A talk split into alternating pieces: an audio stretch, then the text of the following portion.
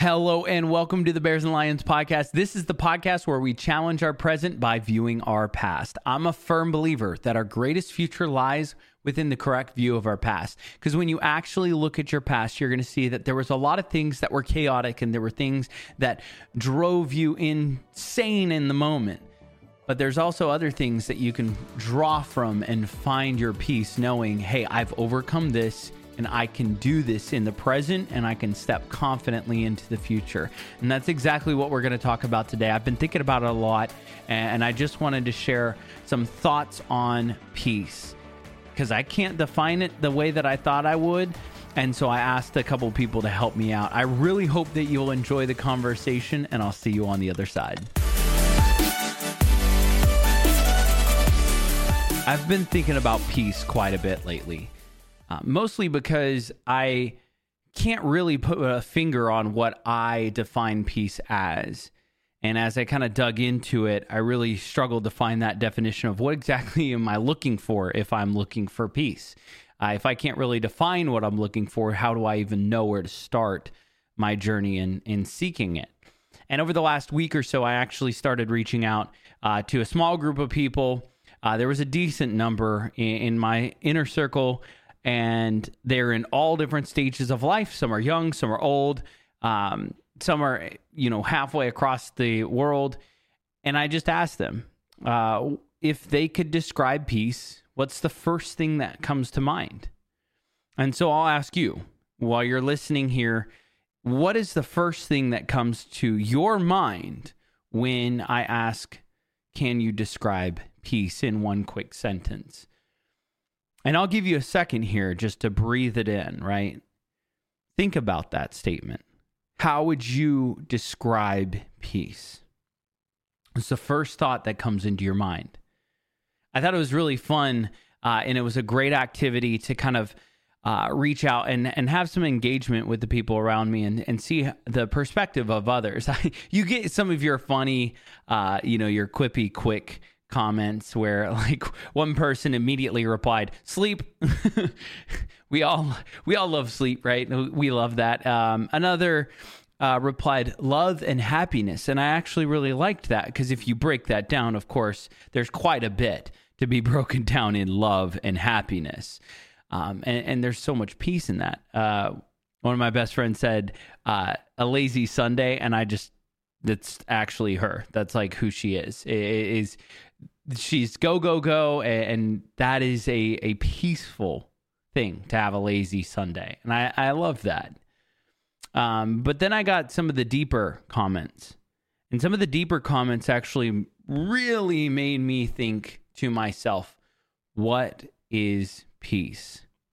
And the most common answer out of all the people i asked probably around 25 people uh, the most common answer was this notion of calm or a lack of worry in the midst of a chaotic world. And and I started thinking, what is what is this sense of calm? And, and, some people use the term tranquil or tranquility, and I loved that. I was, it's like that. The, these are the the words that were on the tip of my tongue to describe peace, but I couldn't find them until I asked others to help me find them. And honestly, there's something so telling about how others would describe something to help you understand how you would describe it yourself. Now, everybody had little tidbits that were different because everybody's been through different things. And so their peace may be different from my peace.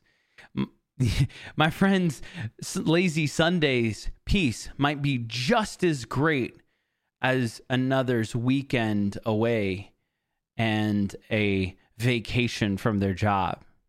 And it may be just as effective as a day to sleep for my other friend.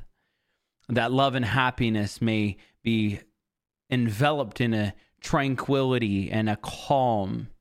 I had a conversational with this conversation here uh, with one of the friends, and she was just explaining how her significant other is her peace because the entirety of her world around her is chaotic and it's hard to find her way at times because everything that's happening so fast but when she's alone or or with her significant other, everything goes away and there's just calm and peace. And I love that. I love that idea and I love how others may be able to describe this and you you yourself that's listening if you have an opportunity to have kind of mold over what would you describe peace as and as I've shared this I'm I'm hoping that you kind of start molding like Play-Doh or clay and you start defining your own definition of what does your peace look like? Because in a world that moves at warp speed, it is so easy to get lost in and worked up about everything going around us and, and everybody saying, Look at me, look at me, and pulling you one way and another way. And you forget to hold on to things like tranquility and calmness and peace. And as I dug into peace, I really started thinking, okay, so what are some of the things that pull me?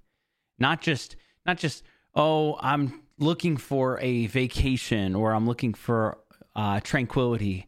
Um, so I need to go to a, a specific place. Sometimes that's the case. But I started just thinking about okay, what what is my peace in my day to day? And I realized that there's uh, two separate things. And I actually looked this up, and I thought it was really unique. There's a a global peace and a local peace. So you can turn that on its head and also see where there is a global stress and a local stress. So there's global wor- worry and then local worry. And just to define the two, global is what's happening in the world around you, right? What's what's happening in uh, the U.S. if you live in the United States, what's happening in your country uh, if you live in another country, what's happening in your um, parish, your city, your state, your country, and how that works. Um, I know that in our country, in the U.S., uh, we are uh, experiencing a lot of unrest, and there's a lot of uh, nervousness and worry that's what's going to happen over the next uh, year or so. We're in an election year, so uh, the whole world is going to go to battle uh, for who's going to be the president of the United States, essentially. Um, and I say the whole world, our, our world in the U.S., and I'm sure it's going to impact the whole world. Is whoever uh, becomes the president of the United States is going to impact a lot of other cultures and other uh, countries as well with those relationships that we've spent so long trying to build in a correct way. So there's a global stress, worry, uh, or flip it, and there's a global peace. And then on the other side of things, you have that local peace or that local stress, that local worry. And that is what's happening in your world, right? Your home, your job, your relationships. It, it, it's what happens when you are going to work and you get a flat tire. It's what's happening when your uh, girlfriend or boyfriend texts you and say, "Hey, we need to talk." It's what's happening when your mom or dad calls you and says, "Hey, we we need you to come home," or there's things that are going on and we need to have a conversation, or it's when you get the message uh, from a really hopeful employer and they say we're going with another candidate um, best of luck. You know things you've worked for are all of a sudden worthless in in a sense in the moment. That's the local stress that local worry that creates that local peace if you allow it to uh, in that moment. And what i realized is i feel like there's a, a difference between that global and local, and we need to be able to pinpoint it. Because if you're standing in a, a lake, um, I, I, grew up near a, a, pretty big lake, and I thought it was really cool because whenever we'd go there, um, especially in the mornings, it'd be real calm. The waters would just be calm. The winds hadn't picked up yet, and the the waves weren't crashing. And sometimes you could walk up to the water, and you could look down and see through it now, the whole lake could be moving out in the middle of the lake, right? If you go out in the boat, then you start hitting the waves and everything as it gets deeper and deeper. But in the closer areas, in the kind of the isolated areas, you would see that it would calm down. And a lot of times, all the dirt that was in the lake would settle, right? It would settle so you could see through it. So in, in the morning, you could see fish and you could see turtles and sometimes little uh, frogs swimming around there. And it was just this, you could see through it, even though you knew that you couldn't see through it in the open waters. And if you jumped in, it would stir up all the water, uh, stir up all the sand on the bottom, and it would make it murky again. Uh, or sometimes a fish would see you and then it would move really quick and it would stir up the sand and it would make it murky again. And I really just think that there's an aspect of our society and what we're going through globally and then locally that it, it kind of stirs up the waters and it makes it hard to see through that water right? We get so stirred up by social media or uh, what's going on around us expectations set on us relationship uh, struggles workplace environments um, just pure exhaustion maybe health scares or things like that and their schedules and everything that we have to get done and sometimes the best thing for us to do is to just stand still and let things settle a bit so that we can see through that murky water that's been stirred up because that's where we're trying to travel through and we want to be able to see where we're going. We want to be able to see are there obstacles ahead? Are there uh, holes ahead? Or are we going to step on a, a rock or something like that that's going to cause us to slip and go under? And I just remember times at the lake that really kind of impacted me when I looked at it that way in the sense of, man, we really do have a lot that just stirs it up. Even though we can move through it still, it'd make it a lot easier if we could see through and kind of wade through at a slower pace sometimes. So I looked into how to find peace because um, I don't want to just leave you with, hey, we live in a murky, stirred up world. And there's uh, nothing we can do about it. There is things that we can do about it, and that's what I'm so grateful for. Is we live in a time where there's so many different things that we can find our uh, peace, and there's so many areas that we can find a release, or tranquility, or calm. Um, there's apps that will help us maximize our time and do time blocking and schedule help. And there's people and there's resources out there that honestly there's no excuse for us to be able to find some form of peace right? Five minutes ten minutes here. Um, i've started kind of looking at it from a standpoint of i need to have at least 30 minutes when i wake up and then sometime in the afternoon or or before i go to bed i need about 30 minutes before i go to bed to to really ground myself in where I am. Because honestly, like if you think about it, right? I don't know if you've ever been on uh, like a ride where you spin around. Uh, I remember there's like these death traps at these parks growing up. Um, you've probably seen them in like movies and stuff, but the kids would stand. It was like a metal disc uh, that was about the size of a table with bars that the kids would hold on to. And then you would run around the outside of it and push the bars and make this metal disc spin. And then you would jump on and hold on for dear life. And it would just whip you around and round and round. And then it would finally kind of slow down enough and you would jump off and stagger around because you're so dizzy. And then you do it all over again. Those things were death traps. I'm pretty sure they took them out of a lot of the the playgrounds nowadays. But like uh, if you know what the teacup ride is at, at Disney World or Disneyland there, or any ride that spins you around like crazy and you just feel that dizziness, right?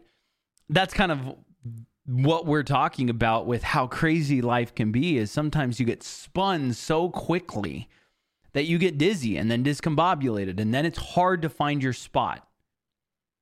It's fu- it's hard to find your peace. And I've been in the the area where I feel like I can't do this. I've lost my peace. I've lost my place. I don't have it in me to keep going. And I think that I need sleep. I think that I need a break. I think that I need help. But uh, oftentimes, I'm just so dizzy that I do need to kind of catch my balance and I need to learn how to keep my balance. And this is what I kind of looked up and I realized wow, there are so many things that we can use, so many resources on the internet that are going to help us. And I, I ran into uh, just looking up dizziness. And I remember my uh, mom and my sisters did ballet. And there's a technique by dancers, and not just ballet dancers, but other dancers and skaters as well. Um, it's called spotting. And what spotting does is it's a technique that dancers use. It allows them to attain a constant orientation with their head, therefore avoiding dizziness. So they'll look at something and they'll spin, but they'll whip their head around the other way and spot that same thing. And they can do that and they can keep spinning and spinning and spinning without getting dizzy because they keep their head oriented in the right spot. And I really kind of looked at that and was like, that's what's happening in this world. That's what we need to learn how to do is we need to learn how to spot. We need to learn how to fix our eyes and orient ourselves on something so that when the world spins us around like crazy and everything goes through a loop, we need to have something that we are able to spot so that we don't get dizzy. Because regardless, the world is going to spin, right? The world is going to keep on spinning. The earth is going to keep on moving no matter what. But if we learn how to spot, that's going to help us out in the long run because we're going to maintain that peace of mind and knowing, okay, things are spinning, but that's my spot, right? And and I think most people think that peace is something that they find uh, and in even the way I described it at the beginning of the episode, it, it is something that I think you can find, but more than that, right? If most people do think that it's something that they can find,